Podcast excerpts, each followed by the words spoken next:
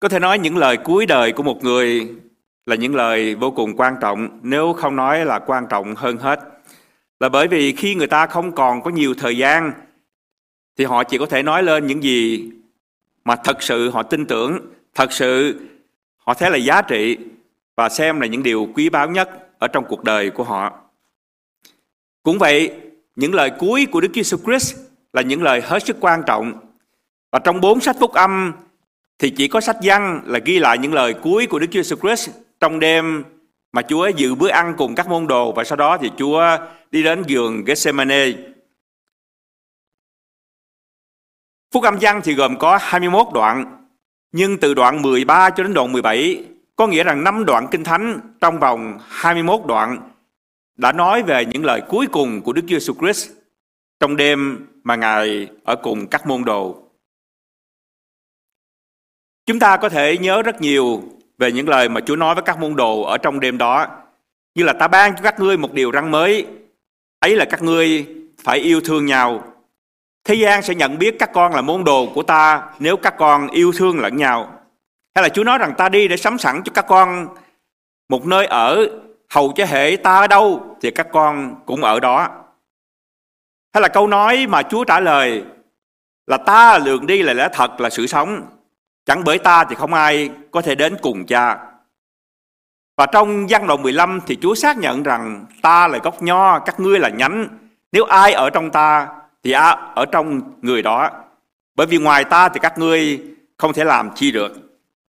Và Chúa trong đêm cuối thì Chúa cũng hứa với các môn đồ rằng nếu Chúa đi đó thì Chúa sẽ nài xin cha để ban cho họ một đấng yên ủi khác và để để ở với họ cho đến đời đời và đây là cái đấng mà Chúa gọi là thần lẽ thật mà thế gian không nhận biết. Nhưng các ngươi sẽ nhận biết Ngài và Ngài ở với các ngươi và ở trong các ngươi. Chúa nói rằng ta sẽ để lại cho các con sự bình an. Sự bình an mà ta ban cho các con không phải như thế gian ban cho các con đừng bối rối và đừng sợ hãi. Đây là những lời mà Đức Chúa Jesus Christ trong đêm cuối cùng cầu nguyện và giải thích cho các môn đồ. Những lời hết sức quý báu và sâu nhiệm của Chúa. Khi chúng ta đọc và suy gẫm về những lời này thì chúng ta nhớ lại những gì mà ở trong tấm lòng của Chúa trước khi mà Ngài bị bán đi, bị phản bội, bị chịu nhục hình rồi sau đó chịu chết trên thập tự giá. Chúng ta nhớ rằng Chúa yêu thương những người thuộc về Ngài cho đến cuối cùng. Nhưng đó là những lời mà ở trong đêm cuối đời của Chúa. Chúng ta có thể hỏi rằng còn Kinh Thánh hay là bốn sách phúc âm thì biết viết gì về những lời cuối của Chúa ở trên thập tự giá? Câu trả lời là bốn sách phúc âm ghi lại bảy lời cuối cùng của Đức Giêsu Christ ở trên thập tự giá. Vâng, bảy lời cuối của Chúa ở trên thập tự giá. Chúng ta biết rằng Chúa chịu treo ở trên thập tự giá khoảng 6 tiếng đồng hồ, tức là vào khoảng 9 giờ sáng và Chúa trút hơi thở cuối cùng vào lúc 3 giờ chiều Đức Chúa Giêsu Christ bị treo trên thập tự giá 6 tiếng và bốn sách phúc âm thì ghi lại, trong 6 tiếng đó thì Chúa thốt ra bảy lời cuối ở trên thập tự giá. Theo các nhà học giả kinh thánh thì bảy lời cuối trên thập tự giá theo thứ tự thời gian như sau. Cái thứ nhất là cái câu nói mà Chúa cầu nguyện cùng cha để xin tha thứ cho những người lính và những người chung quanh lại cha xin tha cho họ vì họ không biết họ làm gì. Theo sách Luca đoạn 23. Lời thứ hai là quả thật, quả thật ta nói cùng các ngươi, ta nói cùng ngươi tức là Chúa nói cùng một tên trộm cướp trên thập tự giá. Hôm nay thì ngươi sẽ ở với ta ở trong Paradis. Và cái lời thứ ba trên thập tự giá là Chúa nói cùng người mẹ của Chúa tức là bà Mary và người muốn đồ mà Chúa yêu mến tức là sứ đồ dân để ủy thác người mẹ của Chúa cho sứ đồ dân và mong rằng sứ đồ dân cũng giận bà Mary là mẹ của Chúa. Và cái lời thứ tư là Đức Chúa Trời tôi ơi, Đức Chúa Trời tôi ơi, sao Ngài lìa bỏ tôi? Lời thứ năm rất ngắn, ta khác. Lời thứ sáu là mọi việc đã xong hay là mọi việc đã trọn. Và cái lời thứ bảy là hỡi cha tôi giao linh hồn lại ở trong tay của cha. Và nếu chúng ta chú ý thì chúng ta thấy rằng trong bảy cái lời cuối cùng này của Đức Chúa Jesus Christ trên thập tự giá thì sách Luca ghi lại ba lời, sách Giăng ghi lại ba lời và một lời đó thì ghi lại trong hai sách là Matthew và Mark. Eli Eli Lama Sabatami có nghĩa rằng Đức Chúa Trời tôi ơi, Đức Chúa Trời tôi ơi, sao Ngài lìa bỏ tôi? Và bài giảng buổi sáng ngày hôm nay thì có chúng ta tập trung về suy nghiệm về cái ý nghĩa và cái bài học từ cái lời kêu than này của Đức Chúa Jesus Christ ở trên thập tự giá. Kinh Thánh cho tôi và quý mạnh cho em biết rằng theo sách Ma-thi-ơ, đoạn Kinh Thánh mà chúng ta đã nghe đọc là ước chừng giờ thứ 9 thì Đức Chúa Giêsu kêu lớn tiếng. Giờ thứ 9 có nghĩa là khoảng 3 giờ chiều. Và cái từ kêu lớn tiếng ở đây cũng có thể dịch là la lớn lên. Tôi thiết nghĩ những người dịch thuật thì muốn bày tỏ cái lòng kính trọng với Đức Chúa Jesus Christ. Cho nên dịch là tiếng kêu lớn. Nhưng thật ra thì ở đây có nghĩa rằng Chúa la lớn lên. Trước khi mà bị treo trên thập tự giá, thì chúng ta nhớ rằng Đức Chúa Jesus Christ đã bị ta tấn, đã bị đòn roi rất là nhiều cả buổi sáng ngày hôm đó.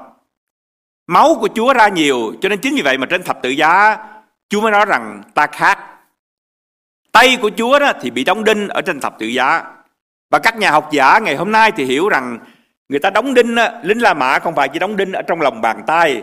Bởi vì lòng bàn tay đó, cái xương này nó không thể giữ trọn cả cái sức nặng của con người. Nhưng Chúa bị đóng đinh ở ngay cái cổ tay bởi vì cái xương này mới có thể chịu đủ sức để giữ con người ở trên thập tự giá. Và khi treo ở trên thập tự giá đó thì cả cái sức nặng con người nó kéo cái người đó xuống. Và những người tử tội chết trên thập tự giá là bởi vì họ không thở được. Họ bị ngạt hơi. Và mỗi khi một người mà muốn nói ở trên thập tự giá đó thì họ phải cố gắng để họ kéo cái thân của người lên và có thể thốt ra một vài lời. Và chính vì vậy, bảy lời cuối của Đức Giêsu Christ trên thập tự giá là bảy lời rất ngắn. Bởi vì rất khó mà cho một người đến thập tự giá mà có thể nói được. Nhưng mà dù đau đớn cùng cực đến thể xác Thì cho đến bây giờ Chúa hoàn toàn nghĩ về những người chung quanh của Chúa. Chúa nghĩ về những quân lính Và Chúa cầu xin Đức Chúa Cha tha thứ cho họ Bởi vì họ không biết làm gì. Chúa nghĩ về cái tên trộm cướp treo trên thập tự giá Mà xin Chúa tha thứ. Và Chúa nói rằng hôm nay, chính hôm nay Ngươi sẽ ở với ta ở trong Paradis Khi Chúa nhìn thấy bà Mary là mẹ của Chúa trên đất và cái người môn đồ mà Chúa yêu mến Chúa ủy thác mẹ của, của Ngài cho sứ đồ dân. Cho đến bây giờ thì Đức Chúa Jesus Christ hoàn toàn nghĩ về những người khác. Có thể nói Chúa hoàn toàn tự chủ hay nói một cách khác có thể Chúa rất trầm tĩnh.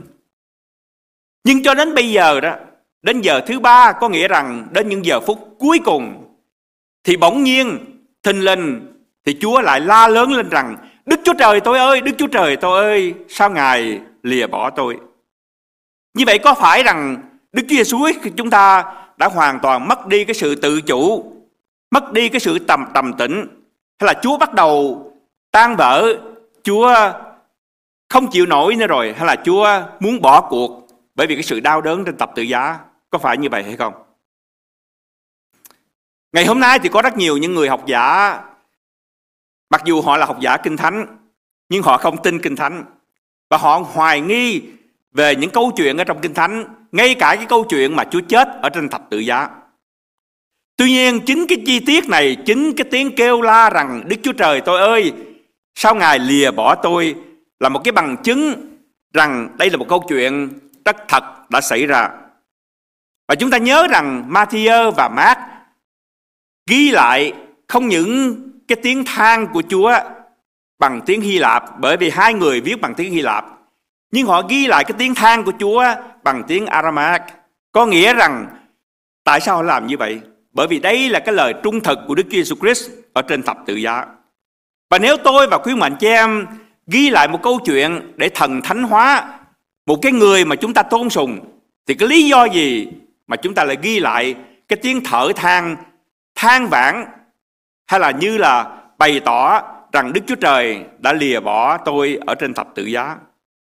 Như vậy đây là một chi tiết cho chúng ta thấy rằng sự chết của Chúa trên thập tự giá là một sự thật.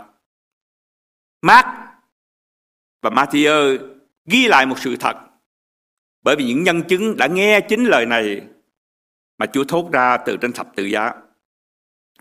Chúng ta nhớ rằng các nhà lãnh tụ tôn giáo khác thì khi họ chết đó, thì họ như là rất tự chủ, họ bình tĩnh, họ nói năng, họ hành động một cách đáng kính phải không ạ?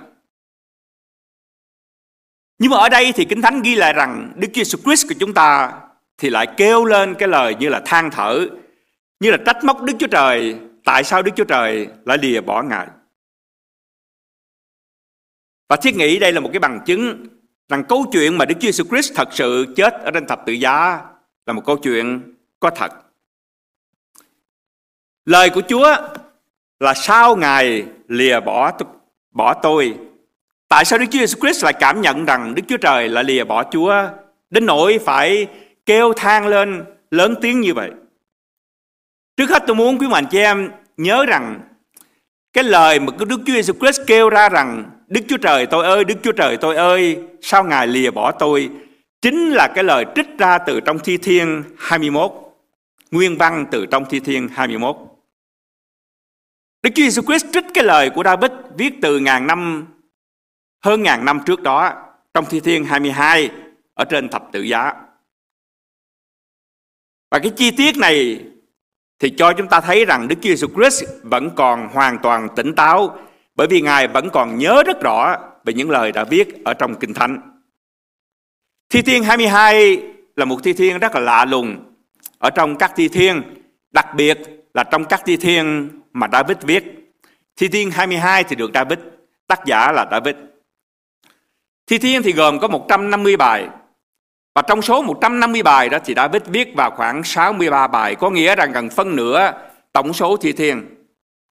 Và có rất nhiều thi thiên mà David viết thì có cái lời phụ chú về cái hoàn cảnh, cái trường hợp nào mà David viết thi thiên này. Tôi lấy ví dụ như thi thiên 3 thì nếu chúng ta đọc cái lời phụ chú, cái lời đề tựa thì David viết thi thiên này khi con trai của ông là Absalom xoán ngôi ông đến nỗi ông phải bỏ hoàng cung mà chạy trốn. Thi thiên 34 David viết khi mà ông phải giả điên giả khùng để thoát khỏi tay của kẻ thù. Thi thiên 51 David viết khi sau khi ông phạm tội cùng Bathsheba và giết chồng của bà và tiên tri Nathan thì đến để mà đối chất về cái cái tội tà dâm và tội giết người của David. Những trường hợp nào, hoàn cảnh nào mà David lại viết Thi Thiên 22? Tôi xin được đọc một số câu ở trong Thi Thiên 22. Đức Chúa Trời tôi ơi, Đức Chúa Trời tôi ơi, sao Ngài lìa bỏ tôi?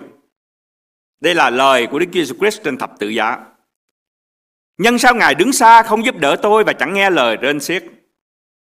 Tôi đã bị đổ ra như nước, các xương cốt tôi đến rã rời, trái tim tôi như sáp, tan ra trong mình của tôi.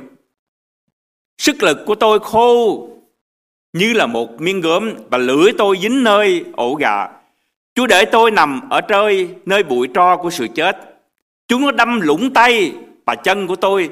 Chúng nó xem và ngó chân của tôi. Chúng nó chia nhau áo sống của tôi, bắt thăm về áo dài của tôi. Chúng ta hỏi rằng khi nào thì những sự việc này xảy ra trong cuộc đời của David? Không có nơi nào Kinh Thánh ghi lại cả quý mệnh vậy. Thi Thiên 22 không viết về cái kinh nghiệm của một người bệnh hay là một người bị bắt bớ. Nhưng Thi Thiên 22 viết về kinh nghiệm của một người bị xử tử. Xử tử là chịu nhận cái hình phạt nặng nề nhất. Và không những chỉ chịu xử tử nhưng còn chịu sự tử một cách hết sức là cụ thể. Tay và chân của người đó đó thì bị đóng.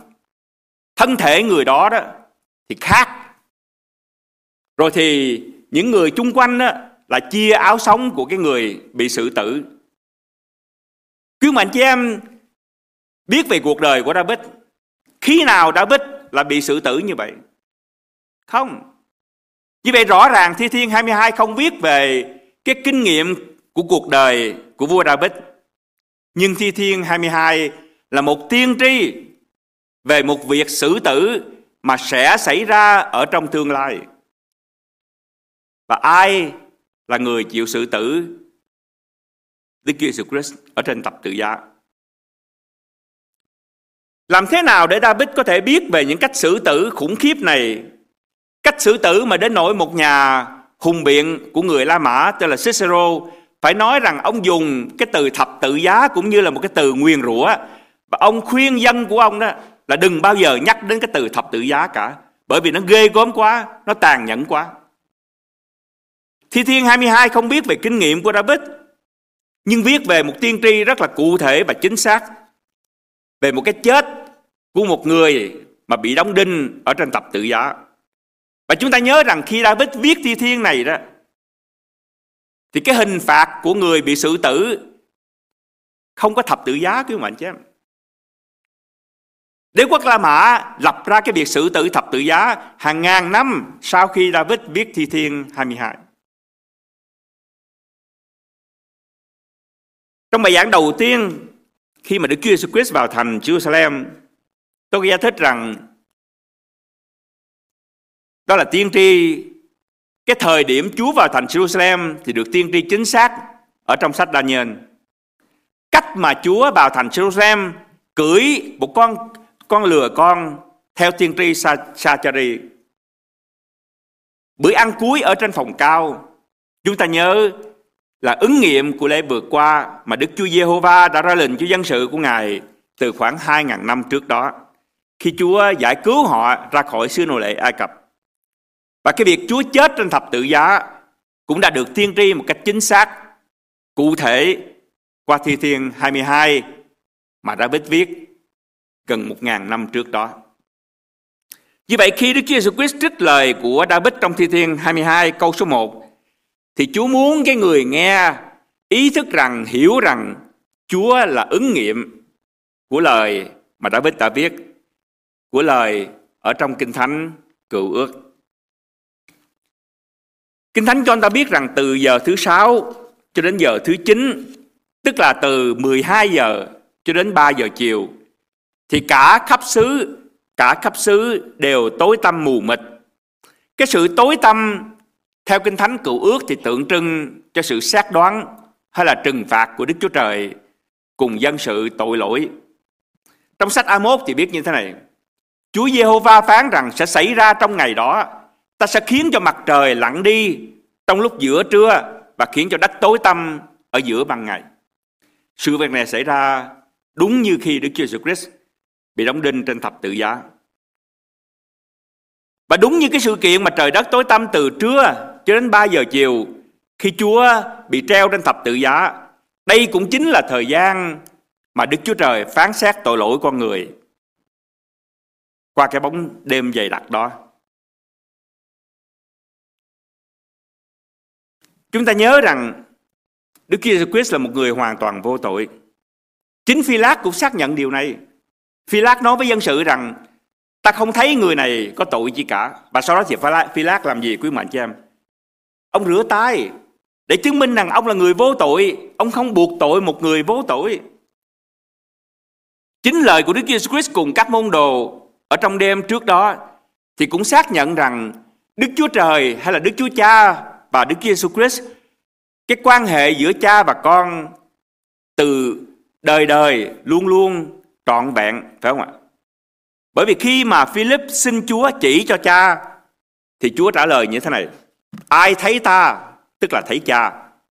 Mà sao ngươi lại nói rằng xin chỉ cha cho cho chúng tôi?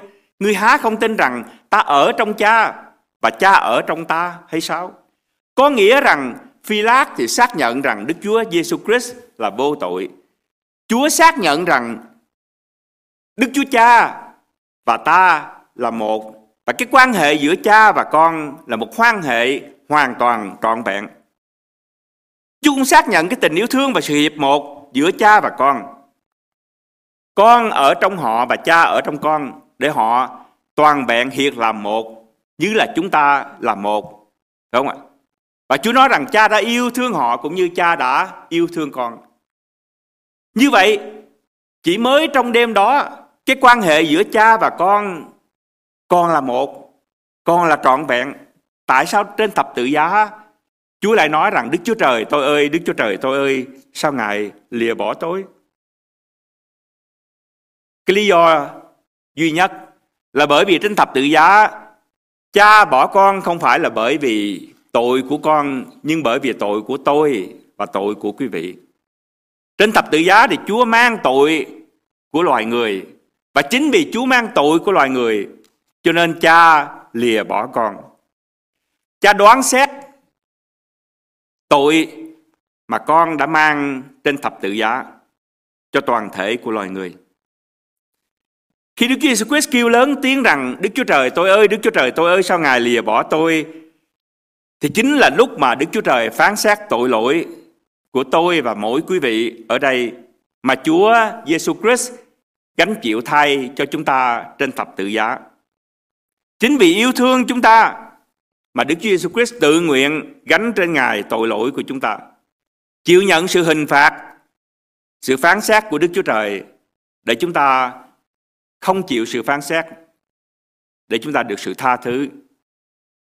Cái tiếng kêu than này cho biết rằng Đức Chúa Trời không thể làm ngơ, không thể bỏ qua tội lỗi của con người. Và nếu Chúa là đấng công bình thì Ngài phải trừng phạt những kẻ phạm tội. Nhưng bởi vì tình yêu thương cho nên Đức Chúa Trời sai con độc sanh của Ngài là Đức Chúa Jesus Christ xuống thế gian để chịu chết cho tội của con người, cho tôi và mỗi quý vị ở đây. Và trên thập tự giá thì Chúa mang lấy cái tội của chúng ta. Và chính vì Chúa mang lấy cái tội của chúng ta, cho nên Đức Chúa Cha lìa bỏ con, bởi vì Chúa không thể nhìn tội lỗi hay là chấp nhận tội lỗi, dù ở trên con của mình.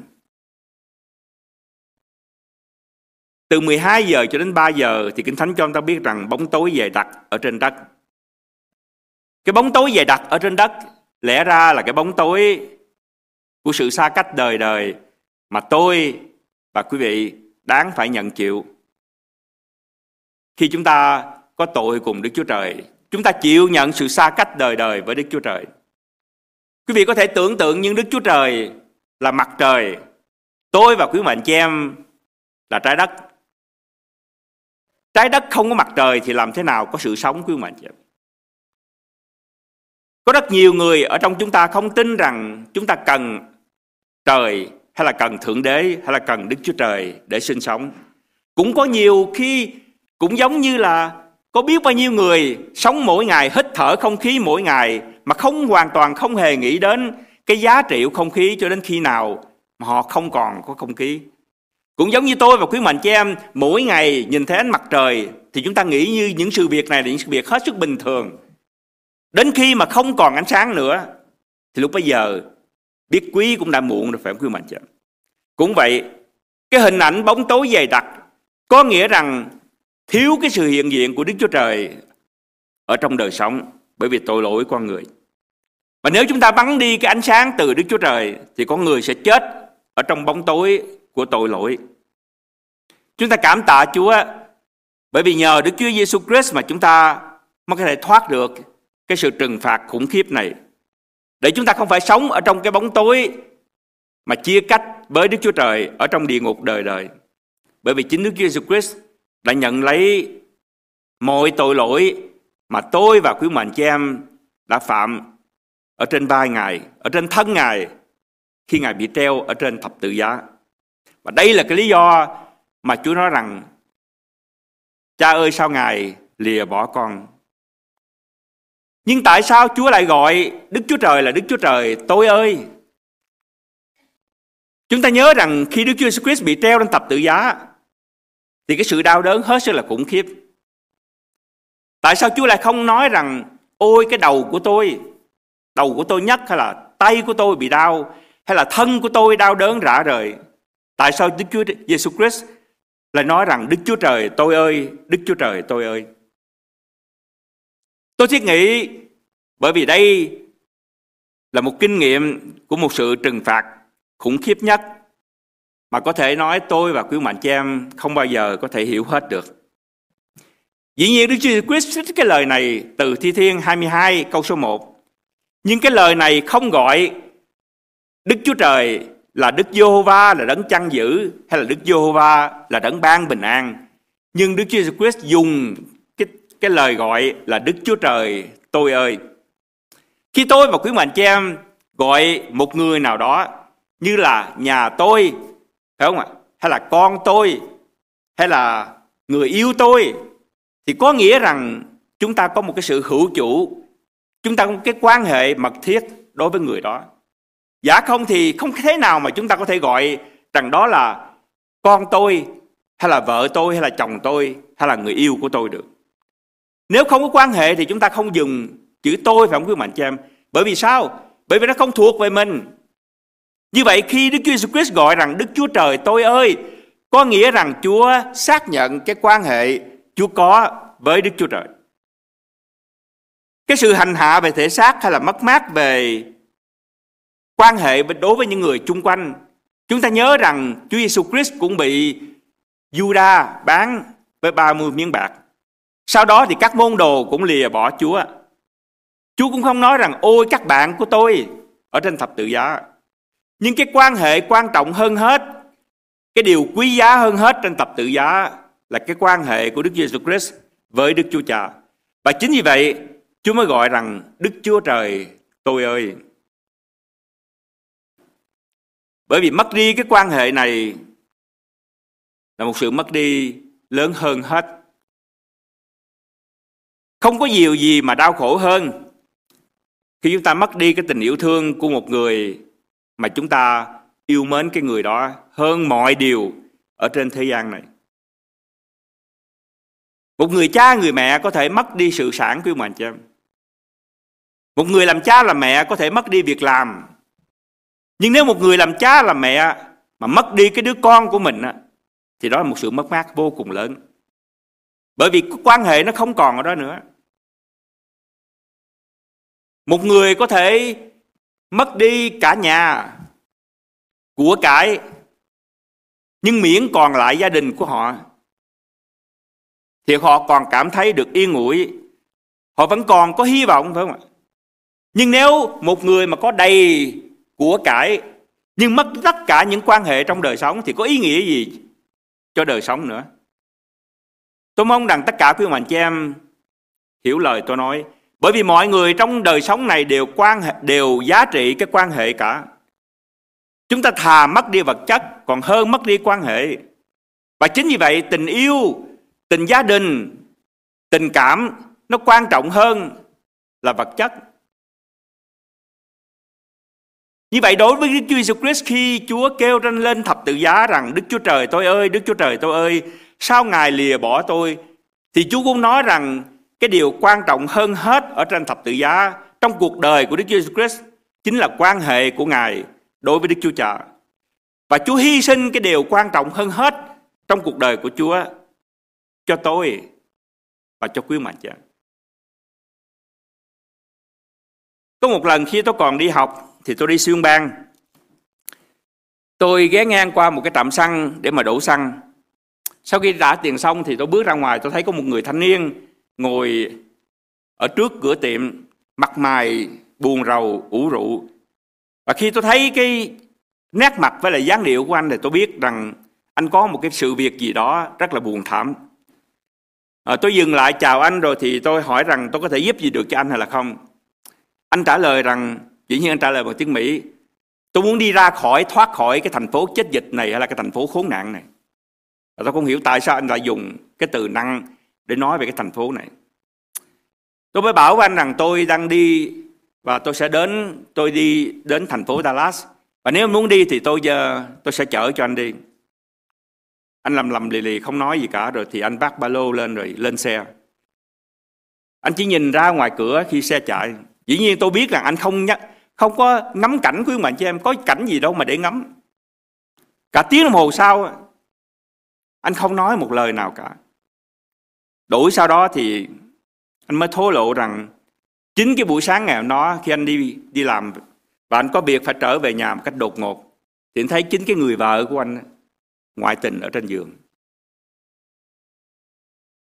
Anh quyết định bỏ tất cả. Và tôi nghĩ cái nỗi đau này có thể nói nó rất thật phải không quý mạnh cho em có bao giờ quý mạnh cho em mất đi cái tình cảm quý mạnh cho em cảm thấy như cái nỗi đau như ai xé con tim của mình ra không?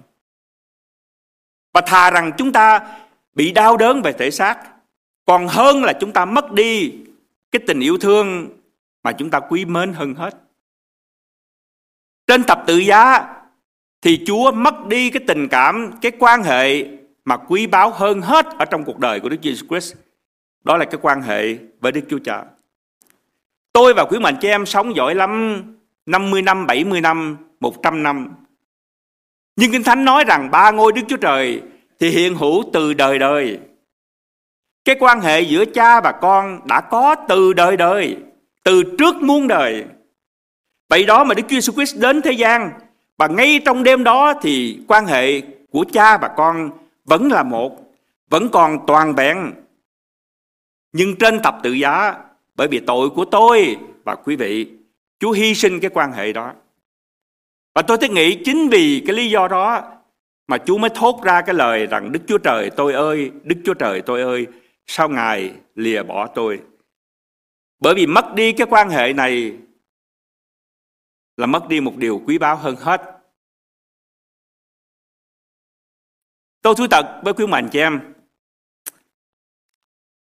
khi chúng ta suy nghĩ về điều này,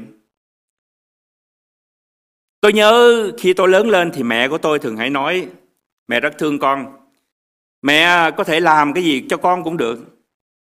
Nhưng mà khi con bệnh thì mẹ không có làm gì cho con được. Mẹ không có thê mang cái cơn bệnh của mẹ của con ở trong người của mẹ. Nhưng trên thập tự giá, Đức Chúa Jesus Christ lại mang cái sự chia cách. Chúa hy sinh những cái điều quý báu hơn hết để cho tội của tôi và quý mạnh cho em. Và khi chúng ta nghĩ lại quý mạnh cho em, tôi và quý mạnh cho em là ai? Mà Đức Giêsu Jesus Christ phải hy sinh cái quan hệ quý báu đến như vậy để chết cho chúng ta. Ngay cả chúng ta còn không hy sinh cho vợ, cho chồng, cho con cái của mình. Huống chi hy sinh đến cho một người mà chúng ta không hề quen biết. Vậy đó mà trên thập tự giá, Chúa chết cho những kẻ trộm cướp. Trên thập tự giá, Chúa chết cho những người lừa đảo. Trên thập tự giá, Chúa chết cho những người lính đóng đinh. Đóng đinh Chúa. Trên thập tự giá, Chúa chết cho những người Pharisee và đang nguyền rủa Chúa. Trên thập tự giá, Chúa chết cho những người bất tung, bất tín như tôi và khuyên mạnh trên. Khi nói về cái quan hệ giữa Đức Chúa Cha và Đức Chúa Jesus Christ thì sứ đồ Giăng biết như thế này. Chẳng ai, chẳng hề ai thấy Đức Chúa Trời, chỉ có một ở trong lòng của Cha là đấng dài bảy giải bài Cha cho chúng ta biết. Con một ở trong lòng của Cha có nghĩa là gì? Cái cụm từ này nói lên một cái quan hệ mật thiết đến nỗi cũng giống như hai trở nên một phải không quý mạnh chứ em? Hay là hai tâm thần kết nối gần gũi với nhau, thân ái với nhau như là một. Nó hoàn toàn cảm thông, hoàn toàn hiệp một, hoàn toàn không hề có một sự ngăn cách hay là hiểu lầm đến nỗi xung đột. Ở trong tôi và quý mạnh chị em, có ai có được quan hệ như thế này ở trong đời sống? Chẳng phải chúng ta mong mỏi có một quan hệ mà không có sự hiểu lầm. Chúng ta mong mỏi có một quan hệ mà từ ngày này qua tuần nọ thì mọi người đều có thể thông cảm. Nhưng thực tế trong đời sống của mạnh chị em, vợ chồng sống chung với nhau hai ba mươi năm trời, vẫn cãi với nhau, vẫn xung khắc với nhau. Nhưng Kinh Thánh cho chúng ta biết rằng từ đời đời cho đến đời đời thì quan hệ giữa cha và con là tuyệt đối. Con một ở trong lòng của cha. Vậy đó mà trên tập tự giá Chúa hy sinh cho tôi và cứu mạnh cho anh. Có người thì biết quan hệ giữa Đức Chúa Cha và Đức Chúa Con, biết cái tình yêu thương giữa Đức Chúa Cha và Đức Chúa Con như là một cái đại dương mênh mông và cái tình yêu thương của con người chúng ta cũng giống như là một cái giọt nước một giọt nước so với cái đại dương mênh mông như vậy hay là như địa, cái trái địa cầu này mà tôi và quý mạnh chị em đang ở so với hàng ngàn, hàng tỷ tỷ tỷ tỷ, những cái tinh tú vì sao ở trong vũ trụ? Làm thế nào để có thể so sánh được tình yêu thương của cha và con? Vậy đó mà trên tập giả, Đức Chúa Jesus Christ hy sinh cái tình yêu thương đó, hy sinh sự nghiệp một với cha từ trước muôn đời để chịu nhận cái sự lánh mặt, cái sự từ bỏ của cha bởi vì Chúa mang tội của tôi và quý vị. Thú thật cái tình yêu thương này nó quá lớn phải không quý anh em, Khó chúng ta mà có thể hiểu hết được. Bởi vì con người chúng ta không thể nào hy sinh như vậy. Cái tiếng kêu than Đức Chúa Trời tôi ơi, Đức Chúa Trời tôi ơi, sao nghìa, Ngài lìa bỏ tôi là cái bằng chứng về tình yêu thương bao la mà Đức Chúa Giêsu Christ đã gánh chịu cho tội của tôi và quý vị. Chính vì tội lỗi chúng ta mà Chúa phải chịu nhận một, một cái hình phạt kinh khủng đến nỗi mất mát cái quan hệ từ đời đời với cha của mình. Kinh Thánh Cựu ước thì dạy rằng chỉ khi Đức Chúa Trời kết ước với dân sự của Ngài và chỉ khi dân sự của Chúa đó thì vâng phục Chúa hay làm đúng theo lời Chúa dạy thì họ mới có thể gọi Đức Chúa Trời là Đức Chúa Trời của họ hay Đức Chúa Trời của dân Israel. Nhưng khi Đức Chúa Jesus Christ gọi Đức Chúa Trời là Đức Chúa Trời của tôi ơi đó thì Chúa lại bị ngà, bà cha của Ngài từ bỏ trên thập tự giá. Sứ đồ Phaolô viết như thế này. Đức Chúa Trời đã làm cho đấng vốn chẳng biết tội lỗi trở nên tội lỗi vì chúng ta, vì chúng ta. Hầu cho chúng ta nhờ đấng đó mà được trở nên công bình, trở nên sự công bình của Đức Chúa Trời. Như vậy câu Kinh Thánh này dạy tôi và quý mạnh cho em rằng khi Đức Chúa Jesus Christ chết cho tội của chúng ta thì không những không chỉ Ngài gánh lấy tất cả những tội lỗi trong đời sống của tôi và quý vị, nhưng đồng thời Chúa còn giao chuyển hay là chuyển nhượng cái sự công chính của Ngài cho tôi và cho quý vị. Bởi vì như lời của Phaolô nói rằng Ngài vốn chẳng biết tội lỗi, trở nên tội lỗi chúng ta hầu chúng ta được nhờ đấng đó mà trở nên sự công bình của Đức Chúa Trời. Như vậy một người mà tin nhận Đức Chúa Jesus Christ thì không phải chỉ được tha thứ, nhưng dưới mắt Đức Chúa Trời còn được xưng là công bình. Bởi vì dưới mắt Đức Chúa Trời, chúng ta nhờ Đức Chúa Jesus Christ mà trở nên sự công bình của Đức Chúa Trời. Câu hỏi là tại sao mà Đức Chúa Jesus Christ là chịu nhận sự thương khó quá lớn này? Tại sao vậy quý mạnh chăng? Chính Chúa giải thích cho các môn đồ. Ở trong đêm trước đó,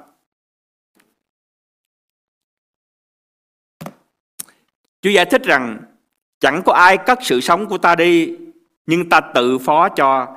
Ta có quyền phó sự sống và ta có quyền lấy đi lại. Nói cách khác rằng không ai buộc Chúa Giêsu Christ cả. Chúa làm điều đó là bởi vì Chúa tự nguyện và bởi vì Chúa yêu thương tôi và quý vị.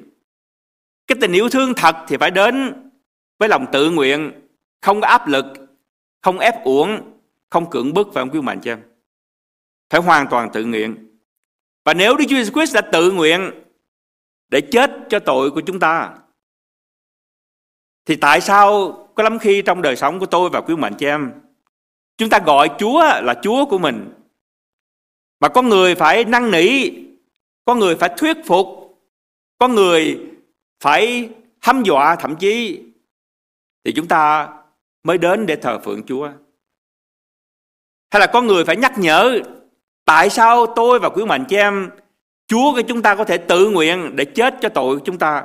Tại sao chúng ta lại không thể tự nguyện, không thể vui lòng, hoàn toàn không có điều kiện gì hết để làm việc cho Chúa hay để yêu thương Chúa. Một phần, một phần như là yêu Chúa yêu tôi và quý mạnh cho em. Nếu Đức Chúa Jesus Christ đã tự nguyện để chết cho tội chúng ta, thì tôi thiết nghĩ rằng nếu chúng ta nói rằng chúng ta yêu Chúa, thì tất cả những điều mà tôi và quý mạnh cho em làm là những điều tự nguyện. Không ai buộc tôi phải làm điều đó cả. Không ai phải ép tôi phải làm điều đó cả. Chính vì tôi ý thức được về tình yêu thương của Đấng Christ dành cho tôi, tôi muốn làm điều đó. Và đây là tình yêu thương thật của quý mạnh. Như vậy buổi sáng ngày hôm nay, nếu quý mạnh cho em kinh nghiệm được cái tình yêu thương của Đức Chúa Jesus Christ dành cho quý vị, Tôi mong rằng như lời của sứ đồ Phaolô nói, bởi vì ông cảm nhận được tình yêu thương của Đấng Christ, cho nên ông ý thức rằng vì một người đã chết cho tội của mọi người, cho nên bây giờ một người không còn sống cho họ nữa, nhưng sống cho Đấng đã chết cho tội của họ. Quý mạnh chị em có thể làm điều đó hay không? Tôi mong rằng quý mạnh chị em nếu hiểu được một phần nào về tình yêu thương của Đức Chúa Jesus Christ, chúng ta làm điều đó quý mạnh chị em.